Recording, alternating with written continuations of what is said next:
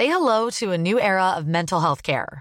Cerebral is here to help you achieve your mental wellness goals with professional therapy and medication management support. 100% online. You'll experience the all new Cerebral Way, an innovative approach to mental wellness designed around you. You'll get a personalized treatment plan from a therapist, prescriber, or both in a safe and judgment free space. Your cerebral therapist or prescriber will outline a customized plan with clear milestones along the way so you can get to feeling your best. With Cerebral, you're not alone in your mental health journey. We're here to empower you to live a fulfilling life. So take that first step towards a brighter future and sign up today at cerebral.com slash podcast and use code ACasts to get 15% off your first month. Offer only valid on monthly plans. Other exclusions may apply. Offer ends July 31st, 2024. See site for details. Join us today during the Jeep Celebration event. Right now, get 20% below MSRP for an average of 15178 under MSRP on the purchase of a 2023 Jeep Grand Cherokee Overland 4xE or Summit 4xE. Not compatible with lease offers or with any other consumer incentive offers. 15,178 average based on 20% below average MSRP from all 2023 Grand Cherokee Overland 4xE and Summit 4xE models in dealer stock. Residency restrictions apply. Take retail delivery from dealer stock by 4 1. Jeep is a registered trademark.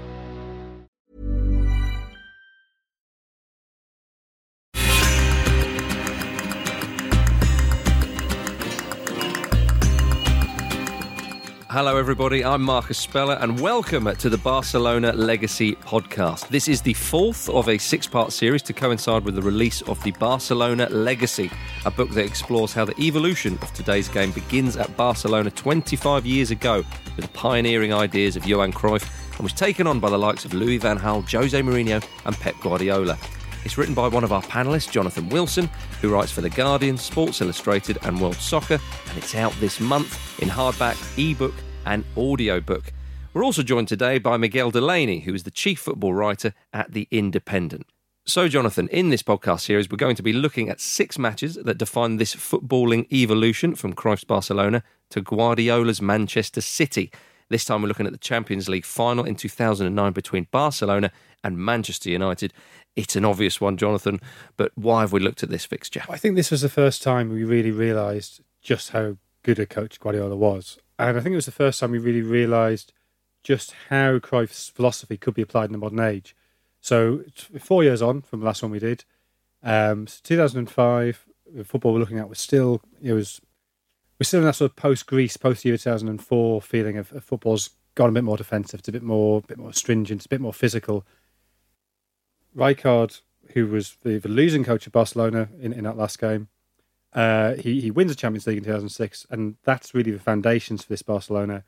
You then have Ferguson's Manchester United wins the Champions League in, in 2008, beating Chelsea in the final, and so this is the defending champions against this new Barcelona side who've been very fortunate to get by Chelsea in the semi-final, and I think most of us, I think well certainly all three of us who are all at the game, I think we all expected United to win.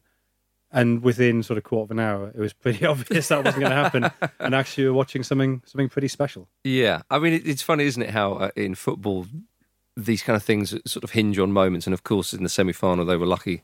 Well, fortunate certainly, or some some people described it as a disgrace, didn't they? um, but less said about that, the better, perhaps. But they were in the final, and I remember thinking, personally, for me, despite uh, Chelsea's efforts, this th- this was a matchup between the, the two best sides in Europe, and you thought to yourself, Miguel, well, it's Ferguson's Manchester United. They're in a final. They, they know what they're doing. But as Jonathan said, was it 10 minutes, 12 minutes, or something like that? When Barcelona scored after Manchester United's early running, it was all of them. And we just saw this Pep Guardiola team just suddenly take over the show. And that became the way they played football. Yeah, this is it. And it feels like in that 10 minutes, this was the leap that the side made. Because I suppose one of the reasons why this match is so significant beyond obviously winning the Champions League. It's not just that; it's also had it just been a league and cup double in that first season, it would have been okay. It's it's obviously been a good season for for Guardiola. He's taken over what was an ailing Barca and he's restored a competitiveness to them. But to actually do a treble, it, it, that it, I mean, that's way it had a kind of deeper symbolism to it. Um, but yeah, I was going into the game, I think maybe it's because of that Chelsea match and the nature of it. And I mean, that, that was already 50 50 game uh, they're quite lucky to get uh, the decision. Or well, in some Well, decisions, we, that we should say what happened in that game. So, so Yeah. Chelsea would tell you they've denied four clear penalties. I think if you look back at it, One they and a probably half, I'd denied say. one and a half. Yeah. yeah, yeah. Um, and then even then, it takes a, a brilliant last minute goal from Iniesta to win it. It's Iniesta!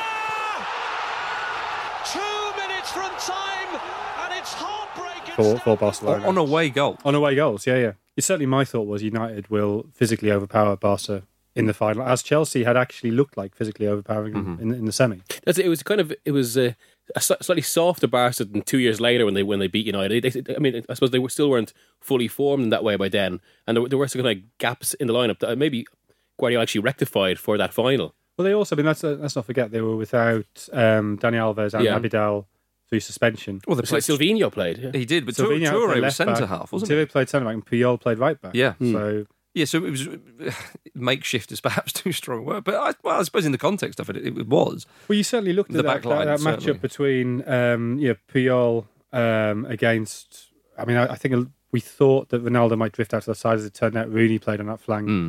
but the thought of Ronaldo running at Puyol, Yeah. I mean, I'm not sure that's going to make you sleep easy if you're a Barcelona In fan. I, I think there was there was one moment early on when Ronaldo did exactly that, didn't they? And then United got a free kick out of it. And yeah, and he hit one of those low scudding Yeah. free kicks, and and Valdés sort of slightly. Um, he didn't take it cleanly, Looked a Yeah. little bit nervy. and then and that, you know, that first ten minutes, it really looked like United Yeah. would would do what we thought they'd do and physically impose themselves. Your Guardiola had had uh, created this montage of great Barca moments from that season, set it to to the gladiator music, um, because you know it was in Rome, so I guess it was a, a level of appropriateness, but incredibly sort of mawkish. Yeah. And players, you, know, you talk to players now about, it and they This say, was in the "Oh, dressing room before the it game. was yeah, they were so moved by this, they were they were crying, and you wonder if almost they were a bit too emotionally hyped up. Mm. Um, but then also there's a clever tactical switch that Barca started with Samuel Eto'o through the middle and Messi on the right, and after ten minutes they switched them over. Uh, so you've got Messi playing as a false nine, and almost immediately Iniesta breaks down the right. This is Iniesta, though. Oh, Eto's opened it up. Well, how about that for smash and grab? It's been all Manchester United, but after nine minutes. Ball through for Eto'o, who turns inside actually far too easily, and then a shot in the near post. Barca ahead, and after that they, they barely lost the ball. Oh, United he never couldn't looked the back. ball Never them. Do you think the switch was planned actually, or was something he reacted to? No, he- I, I think it was planned. yeah, because he had played Messi there for the the six two against right. Yeah, Yeah, no, I'm, I'm certain it was planned. Mm. And, and and and in that game, you know, then Mess, uh, Iniesta and Xavi in particular just had a lovely old time, quite frankly, and they took the game by the scruff of the neck. And that, you know, the the the, the words tiki taka. Yeah. you know, that's when uh, certainly in this country we became a bit more aware of all that kind of Well, I of think we should explain that phrase as well because Guardiola hates it. Yeah. Right. Okay. Yeah. So it's, it's the word we used for that type of football, Mm. but actually the, the word as it was used in Spanish were, was an insult. It's Javier Clemente, the very sort of tough Sam Allardyce figure is absolutely strong. Perhaps it is. Yeah. He, what, he played six defenders in his '94 team. But he, yeah, he was uh, Craig Levein, maybe I don't know. he was the, the uh, coach of um, Athletic of, Mm. of Bilbao uh, in the eighties. Had this big rivalry with with Barcelona, and um, that athletic side were, were renowned as as many athletic sides were. They're playing quite direct, quite physical football, very British influenced. Um, and he was very sceptical of the, the you know pretty pretty passing of Barcelona. So when he said tiki taka, it was an insult. And so that's why Guardiola reacts quite badly to it. But I think you know the term is just used differently in, in Britain to, to Spain. So it's when we first kind of became aware of this Yeah. thing we call tiki taka, which he would call juego de posición. of course. Yeah, I mean, I suppose this that Xavi and Iniesta, the carousel, as Ferguson called it the year beforehand, well, it didn't quite have the same effect. But I think when we realised that something different was happening, and I suppose it's central to everything Guardiola does, was uh, I think it was about ten minutes after the Eto'o goal in that game to give Barca the lead after one minute, when Iniesta just cut through the middle and and, and set Eto'o up, and Iniesta who was told actually not to shoot before that game because of his, his leg muscle problems. But I think I remember the, the, I was in the overflow area because it was in a Sunday paper at the time, and we were quite high up in the stand. Remember, you you could clearly see from about twenty minutes on, Carrick kept turning to the United bench, kind of go, "What do I do?" Hmm. Because he'd been he was being outmaneuvered. He had no he had nowhere to go. And I, I mean, I suppose the, the the roots of that or why that happened is maybe uh, given Guardi- Guardiola played as a player and the foundation of his of his philosophy is Yeah, and and, that, and that's it, isn't it? When when this Barcelona uh, under Pep Guardiola got in full flow, teams just it was like they were playing a different game, and and and they kind of went on to create this kind of. I suppose, uh, global entity that is is Barcelona now. But of course, Guardiola is Barcelona through and through. Played there as a player under Cruyff was was was was pivotal in uh, in that dream team, uh, Jonathan. So you know when when fans sing he's one of our own, I'm not sure if they do in Spain or not, quite frankly. Uh, but with him, it is absolutely Oh, the case. absolutely true. And in a sense, he's the second coming of Cruyff. That um, he's he's in the, the youth team. Uh, Cruyff gives him a debut. He's hopeless. Cruyff says, "My grandmother's faster than you," and forgets about him for eighteen months. He's then desperate for a central midfielder. Um, he, he's he's tried to sign Jan Jan Molby, has been told he can't, um, and so you know, he he goes to the youth team to see what's there, and he's been told, "Oh, there's this kid, he's brilliant. You know, he, he he's your man," and he's on the bench. And and so, so Cruyff says well, "Hang on, I want to see this kid. Why is he on the bench? Oh, he's too small." And Cruyff went mad. You know, nobody's ever too small in my team. It's about how technically good you are. He promotes Guardiola, and within half a season, he's a regular at the back of midfield and absolutely essential to how they play.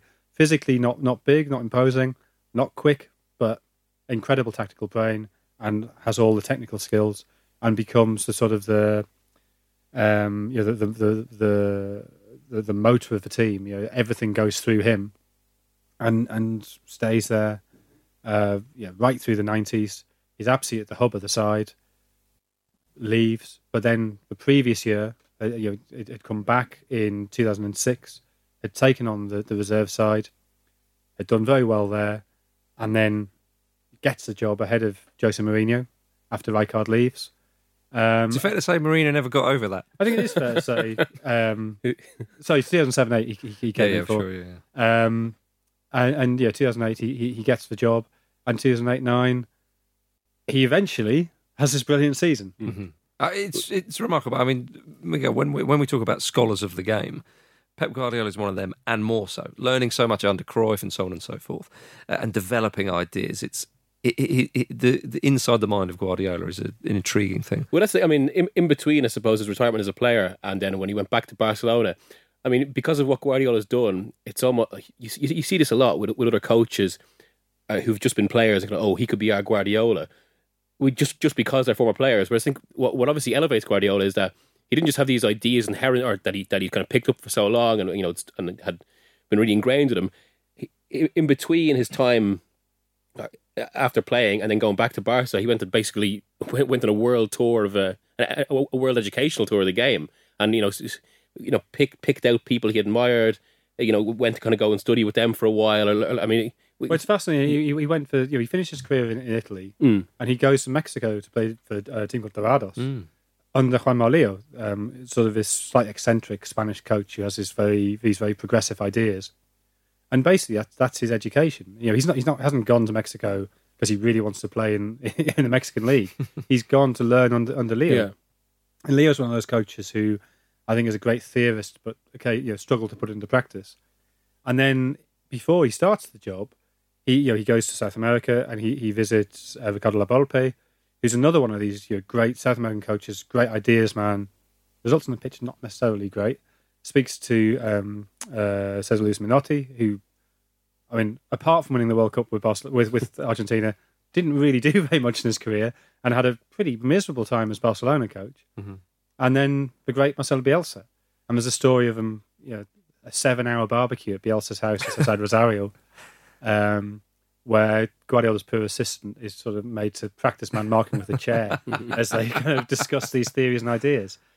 But uh, know, Guardiola has, has has gone to these great theorists, but then the beauty of what Guardiola does, is he puts it into practice and it works. It's not a great theory; it's a great way to win football matches. Yeah, but but they didn't get off to a brilliant start though in, in his first season, Miguel, of course, uh, and uh, obviously the way it panned out. I mean, it, it seemed to be everything that um, Guardiola touched turned to goal. yeah. but it wasn't the case early on. No, no, they didn't. It took them uh, three matches to win a game, uh, to win a competitive game. It was a long time for yeah, Barcelona. Yeah, exactly. I suppose there's even more to it than that because it's not just that he'd taken over. He'd taken over a side. It looked like it looked like they were having another one of uh, what, what, what throughout Barcelona's history has been a periodic massive crisis uh, because you know it'd been two years since they won the Champions League under under Rijkaard. Uh, they won that in 2006. Obviously, uh, it's 2008. And it just like everything about the club looked somehow. So it was amazing how quickly it unravelled from all. there was a decadence there, Yeah. and I think it begins actually immediately they win the Champions League. That their preparations for the um, for the Super Cup, uh, you know, stories about Rijkaard hanging out with this this Dutch pop group, and you know, Ronaldinho on the day of the game going off to do a photo shoot. Um, so you know, there's a lot of a lot of problems there with with personnel. And the, the first thing Guardiola does when he gets there is say, right, I'm going to get rid of Ronaldinho, Deco, and Eto'o. Hmm. I don't trust any of them. As it turned out, Eto'o persuaded him to give him you know another season, but you know, Guardiola was, was ruthless. And for people who think, oh, you know, anybody could have won it with that group. Yeah. of players, well, he actually selected a group of players Yeah. Yeah. by getting rid of the the deadwood, the people who were over the hill, Mm-hmm. and he promoted Busquets and Pedro, who he, he'd had in the youth team. So he knew exactly what they were. I mean, Busquets is probably as close to a player Yeah. as you would get to Guardiola. I'm not sure mentally he's quite as as sophisticated, quite as you know. I don't think he sees the game necessarily quite as well as Guardiola did. In terms of a style of player, Mm. you look at him, you say physically, yeah, what what is he? What, why is that a good footballer? Yeah, you look at what he does on the pitch; it's quite hard to explain. But his positional sense, his ability to be in the right place at the right time, to play the simple pass to Yeah. the right person at the right time, was absolutely critical to how Barcelona. How quickly he played. moves his feet as well. Yeah, I yeah, mean, yeah. that's that's something I mean you could have heard about in Guardiola's first season at City. Actually, that he didn't quite have that, that pivot in the same way. And Well, and that was actually it was, it was speed of foot that was Yeah. why he got rid of Joe mm-hmm. Hart. Even Yeah, he yeah. needs his goalkeeper to do that. Uh, so anyway, so, so just yeah. to- uh, on that on that disappointing start, you know they they lose one 0 to Numancia, having dominated the game, hit the woodwork twice. They then draw against Racing Santander. They lose to Sant Andreu in the Copa de Catalunya. Okay, much changed team, but he's actually booed. Like the fans who go to see this game on an artificial pitch in the north of Barcelona boo him. Mm-hmm. And Guardiola's sort of in this panic because if he loses the next game against Racing Santander, he could be the first coach ever to take Barcelona to the bottom of La Liga. and so he goes to see Johan Cruyff, his great mentor. Cruyff, who, who I mean, has no official position at, at, at the club, but he's sort of this this power behind the throne. He's the one who is pulling all the strings. Uh, he has a, a very influential column in El Periódico. And Cruyff says to Guardiola, no, keep going. This is fine. The results will come. And writes a column to say, this is the best Barcelona I've ever seen. This is 1.2 games and out of the Copa de Catalunya. It's remarkable. It's, uh, uh, I'm I'm actually trying to think of a cultural analogy for what, what Cruyff was at that point. Alastair Campbell. The, the, the Well, spirit, he- the spirit he's, of the he- he's Richelieu, isn't he? He's, Yeah, he's yeah. the Eminence Grise. He's, Yeah, he's, yeah. He's the power that, that makes everything happen, but has no. I mean, that was what Cruyff did. You know, he stopped being a coach age 49 Hmm. and remained the most powerful football, powerful person in football for another 20 years. Yeah. But, it, but, the, but the endorsement of Guardiola Oh, it was was was, important. was was well important in, in the wider context, of course, as it proved to be, but also very important for Guardiola himself because Yeah, and, and actually, it happened with, with the reserve team as well. Like Guardiola had some problems with, with discipline in the first couple of weeks, and he went to see Cruyff and said, "You, what do I do about this?" And Cruyff just said, "Get rid of them, bin them. Yeah. doesn't matter who they are, bin them. It's make sure you do it your way." And he, you know, he did that. So I think Cruyff was quite important in giving Guardiola sort of self confidence, Well, uh, self belief to do yeah. it his way. even in terms of the mentality, there was also the kind of the very tangible physical effects. I mean, I, I remember at the time that Guardiola had some he had had some rule about all the players had to be a certain weight for their size, and he felt a lot of them were kind of almost two kilos overweight. And it was at, at the same time, almost kind of someone that's become you know personification of all this was Messi, who for three previous seasons, I don't I don't think he got a single season without a long term injury uh, until Guardiola got his hands on him, gave him gave him a specific regime, cut out certain things from his diet, or instructed him to cut out certain things from his diet. Not that Messi always did that, and then suddenly he, Messi himself enjoyed this explosion. Well, actually, I think Messi did do that under Guardiola. yeah, yeah, I think he's gone back on the Sprite and the Milanesas, but, um, which maybe is why he's a, you know, certainly the last World Cup, why he looked a bit. Maybe. Uh, but yeah, under Guardiola, I mean, yeah, Guardiola's tough. That's the other thing. Yeah. He's this great intellect and this great theorist, but he's tough. He doesn't let players get away with anything, Mm-hmm. and that's that's also critical to it. And it's also, I think, why players. I think we we saw that at Barcelona. We certainly saw that at Bayern. Players get a bit tired of him. yeah. And I think actually, even as a player, there's an element of that. That Laurent Blanc said um, it was almost like Jaap Stam's description of of the Neville's that he was always there, always yabbering away, Busy. and he was just yeah, busy. Yeah, quite busy in the Jaap Stam sense of a term. Say hello to a new era of mental health care. Cerebral is here to help you achieve your mental wellness goals with professional therapy and medication management support. 100% online. You'll experience the all new Cerebral Way, an innovative approach to mental wellness designed around you. You'll get a personalized treatment plan from a therapist, prescriber, or both in a safe and judgment free space. Your cerebral therapist or prescriber will outline a customized plan with clear milestones along the way so you can get to feeling your best. With Cerebral, you're not alone in your mental health journey. We're here to empower you to live a fulfilling life. So take that first step towards a brighter future and sign up today at cerebral.com slash podcast and use code ACAST to get 15% off your first month. Offer only valid on monthly plans. Other exclusions may apply. Offer ends July 31st, 2024. See site for details. Get ahead of postage rate increases this year with Stamps.com. It's like your own personal post office. Sign up with promo code PROGRAM for a four week trial plus free postage and a free digital scale. No long term commitments or contracts. That's Stamps.com code PROGRAM. Um, but do you think that, that that that he would have learnt that from Cruyff, the managerial style? You know, you hear about uh, about other coaches, you know, have influenced almost the personality of their coaching. You could argue maybe someone like Martin O'Neill and Brian Clough or something like that. But uh, perhaps a better example might be with, with the way Guardiola approaches things that, that, that Cruyff did. Yeah, and I, I think you see elements both of Cruyff and less obviously Van Gaal. Uh, that um, Guardiola's definitely his his his formation in the game, both in terms of growing up at La Masia at Barcelona's academy, which was founded by Cruyff. So growing up in that style, getting you know, being having those principles instilled in him, his you know his whole education in the game is a Cruyffian education, and then playing under Cruyff and becoming Cruyff's sort of mouthpiece on the pitch. Of course, you know, intellectually, philosophically, in terms of his belief that that position is the most important thing. You know, all of that he takes from Cruyff, but I think he also takes a lot from Van Gaal, and I think he himself has said that Van Gaal, in terms of direct influence, was the most influential coach he ever had. Mm.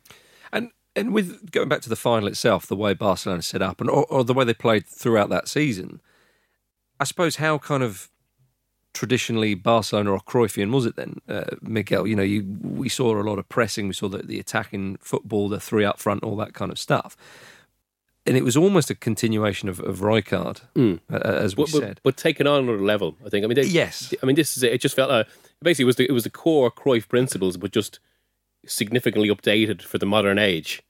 Uh, I mean, it's, it's worth in relation to what Jonathan was saying earlier about that era of football. That and, he, and he, I think even Ferguson's United represented this, given which was a departure from what they'd previously been. But this this is an area where uh, an era when it felt like defenses are back on top, where it was all about physical power was key. You know, as as Greece made clear in two thousand four, Italy to a certain extent two thousand six, and then even even United had got back to winning the Champions League through a very strong defence and counter attacking. Whereas su- suddenly here was a team that was just was willing to step forward in that way.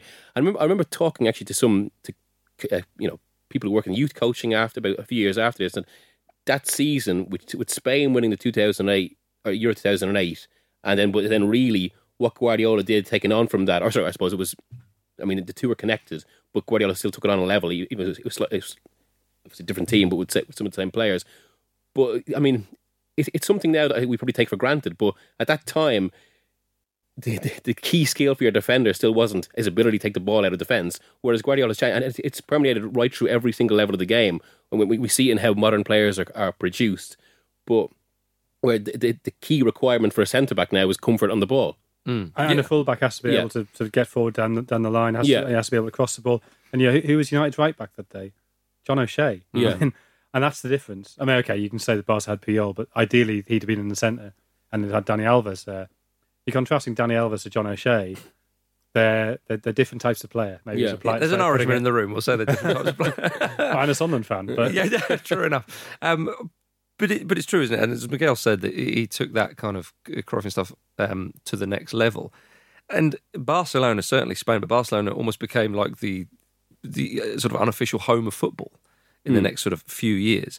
But that season, though, you, you can't understate how impactful it has been through football, through even to grassroots level. I mean, even to, to the, the kind of level of football that you know I, I I've played. You see teams Yeah. don't just lump it forward. Yeah. That that passing and so the influence has been utterly remarkable. Yeah, I, I completely agree with that. Mm. And and yeah, we've we've had the discussion recently about this Real Madrid winning uh, four of the last five Champions mm-hmm. Leagues. Are they a great team? And I think we both feel quite resistant mm. to that idea because they haven't changed the game.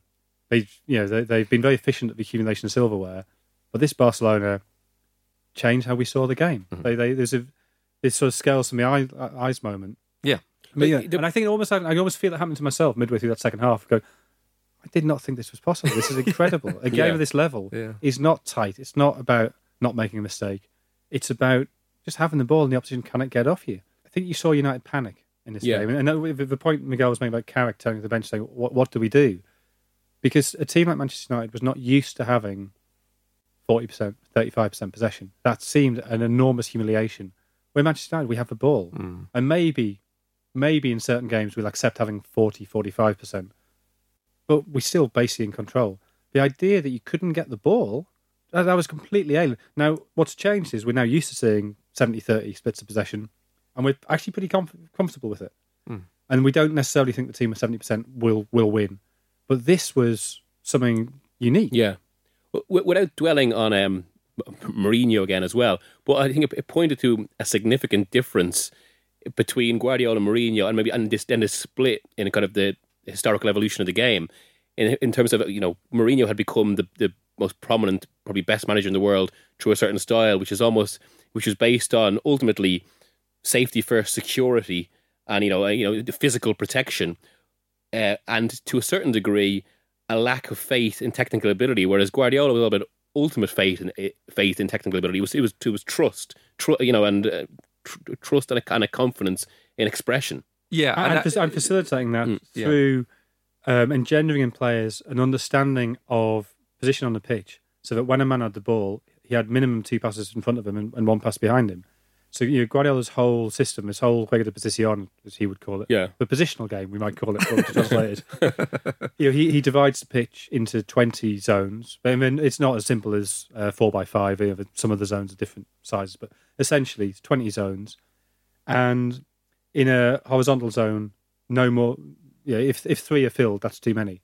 And in a in a vertical zone, if if four are filled, that's too many. And the idea is if you you know if you're not in a straight line, you're creating angles, so the passing option is always there. Mm-hmm. And you should never have more than one player when you have a ball. You should never have more than one player in a zone at any one time. Mm-hmm. The, the the oddity of all that actually is I was thinking about this watching City this season, and to a certain degree, even even Bayern Munich under Guardiola three years ago. Even that 2009 final looks slightly. It it lacks, lacks sophistication compared Yeah. to how he would develop the team in 2011 at Bayern and then with City. Uh, uh, it Well, it was his first season, Miguel. Yeah, of course. Yeah, of course. And- and but, but I suppose that's the point. Like that, But that, it is, yeah. that itself represented such a leap, and Yeah. that there was still more. Like because I remember, like when you see Xavier and Iniesta on the ball in that final, it, it, it was still relatively fixed. Hmm. Whereas now with his kind of modern Bayern or City teams, it's it always feels like one player has the ball in the center. There's al- and there's it's like there's almost kind of this. F- Four players around them at all times, always rotating. They're always in motion. These kind of whe- endlessly spinning wheels. And I, I think think that, that point about lack of sophistication, comparative to Yeah. now, is it's even more evident if you look at Spain in 2008. Hmm. At the time, we were watching that going, "This is this is an amazing team. I can't believe a team of this technical quality you know, is able, you know, coming straight after Greece, Yeah. in, in winning the Euros and after Italy winning the World Cup.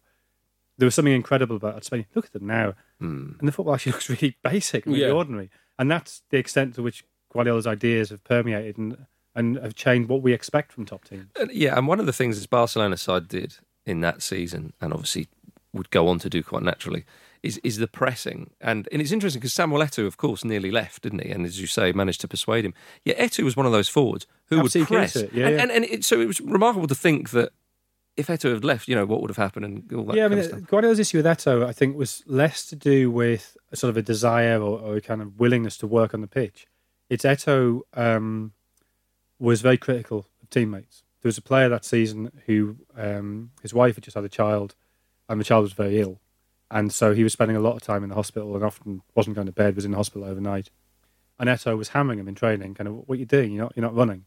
Well, the reason he wasn't running was because he hadn't slept for 36 hours, and Guardiola was, you know, was happy this guy was turning up for training, and yeah, he kept saying to Eto'o, "Come on, like I'll do the discipline, you do the playing," and Eto'o kept going at him. So that that was why Guardiola and, and Eto'o, while there's a tension there, um, it wasn't to do with style of play, it wasn't to do with application on the pitch, it was to do with the personality as you offered. Sure, but but on the pitch, that pressing that Eto'o would lead from the front was crucial to that side and that that Cruyffian principle Yeah, and, as and, you know, we we think of Guardiola and we think of his football as being about possession, and obviously to, an ex- to a large degree it is. But when he gave his you know, his his first seminar to the um, his European Coaching Convention, it was about getting the ball back. Yeah. because you can't have the ball if you haven't got the ball. You've got to get the ball to have the ball. That's right. Yeah.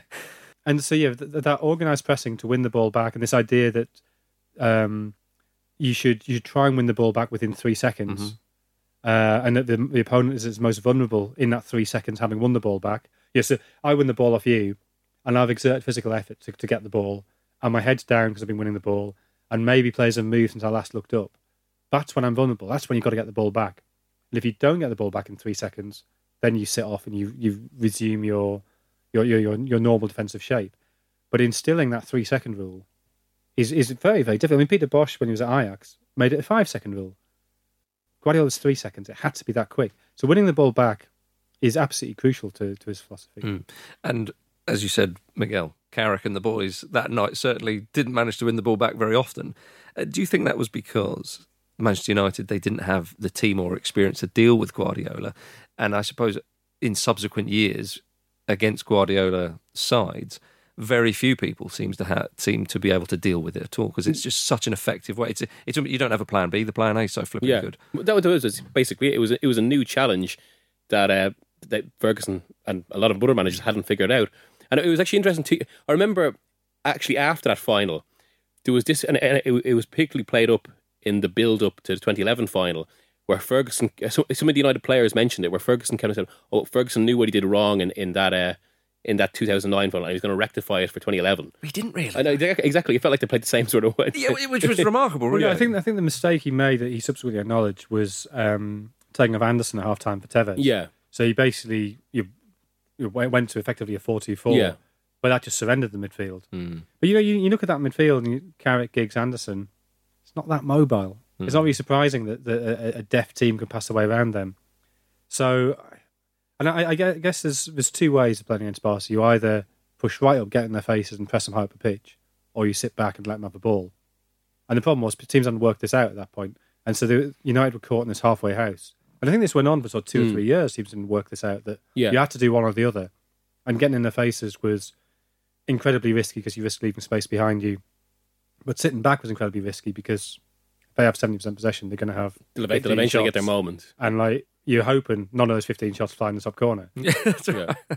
Uh, but getting caught between the two stools, I think is what happened to United both in 2009 and 2011.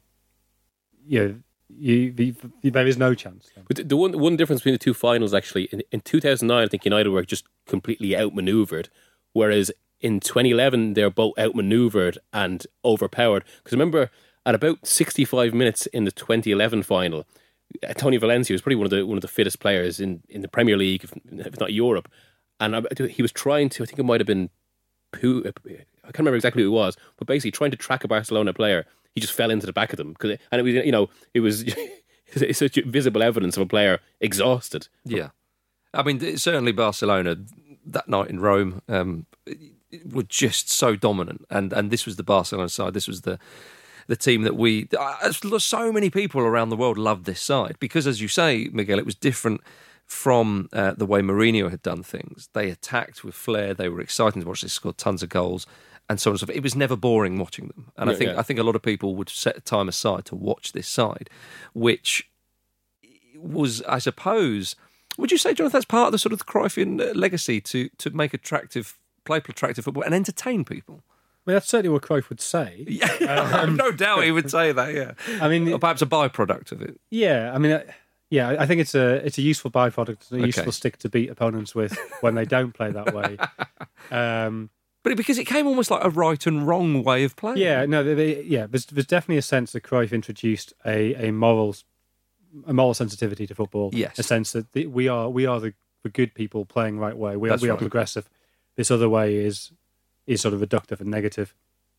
That quickly, and, and actually, to be fair to Cruyff, that was probably always true of his teams, which is why they lived on the edge so often. You know, although they won the four titles in a row, two of them won on the last day of the season in very fortuitous circumstances, um, and it's why they were so brittle and vulnerable. You know, as we discussed in the in the um, in, in episode 2 Um, Guardiola, I think they were a little bit cannier, um, but they didn't really need to be canny because he was just so much better. yeah. Um, but I mean, looking back at Cruyff the player, if you think of the '73 European Cup final, when they just held the ball, they took, they took the lead after four minutes against Juventus, and passed the ball around. Juventus couldn't get it back. Yeah. That was sort of the sterile possession that, that Spain maybe were, were guilty of in 2010. So it's it's a very it's a fine line, but I think you can say of, of Cruyff's teams, and perhaps for slightly different reason Guardiola's teams, there was always that impetus to Well, attack. if- there was what- never that sort of that uh, that negativity, that sterility. On that though, actually, I was um, just before the Champions League final this year in, in Kiev. With, with, all the talk about Real's three in a row, I was looking back to uh, previous three threes in a row and an interview with Johnny Rep about that final against Juventus. And he, he kind of starts going on. he- We always felt the criticism was very unfair because the problem with that with that final was basically just it was so easy for us. It, it was just such an easy game. Even even at one 0 they they knew that there was nothing But there Juventus. was, there was an element of making a point as well. Yeah, the yeah. Juventus were famous for sort of uh, their, their catenaccio, for Hmm. very defensive football, and and and um, Ajax basically went, okay, get the ball, come out. Oh, you're not going to? All right, we'll just pass it around then. And it was Rep who got the goal, wasn't it? Yeah. After four minutes. Yeah. Actually, even in terms of that, in terms of the second goal in that game, which was probably Messi's real elevation into what, what I mean, because it was, I I mean, I suppose as we discussed earlier, everyone knew Messi's talent, but because he'd been so, so injured for so long in his previous three years, I mean, Ronaldo had just been, you know, Ballon d'Or winner. There was still a sense that Messi was discovering his his true level, whereas that was probably a leap, and it was there was a bit of historical symbolism a parallel there too, because he got a header in that ga- in that mm. game, which is something he'd been criticised for, and that was the exact same as seventy two, which is probably that Ajax's team's peak moment. And, and Cruyff's peak as a player, in which he also got a header, a, a, a, a quality he'd been, or a lack of quality he'd been criticised for. yeah, I mean, that, that Messi header, it's an incredible header as Yeah. well. It's a great cross from Xavi. It's 2 0. It's Messi. He scored against an English club now. It's Manchester United. At a crucial, crucial time with 20 minutes to go. But it, it's a proper sort of English number nine header. Yeah. It's so powerful, his boot falls off. The, the, the, the sort of shockwave through his muscles makes his boot fall Yeah. off. Yeah. Um, and that was 20 minutes to go. And I mean, That even if he killed hadn't it. scored it, we knew the game was Yeah, over. yeah, But exactly, But that was yeah. absolutely rubber stamped. Well, that, that, yeah, that, even even by that point, and as you said, United, United went to four two four, but they just couldn't get into the game. They couldn't get it to their forwards at all. I think R- Ronaldo was doing his typical kind of you know gesticulating everywhere hand because he was so frustrated. One of the most dominant performances in a, in a Champions League final, certainly. And actually, not as dominant as 2011. Yeah, Yeah, exactly. But I mean, I remember we, we, we left the ground together in Rome. We had to walk for, I don't know, about an hour and a half looking for a taxi. And I, I, I just remember kind of that 90 minute walk. Yeah.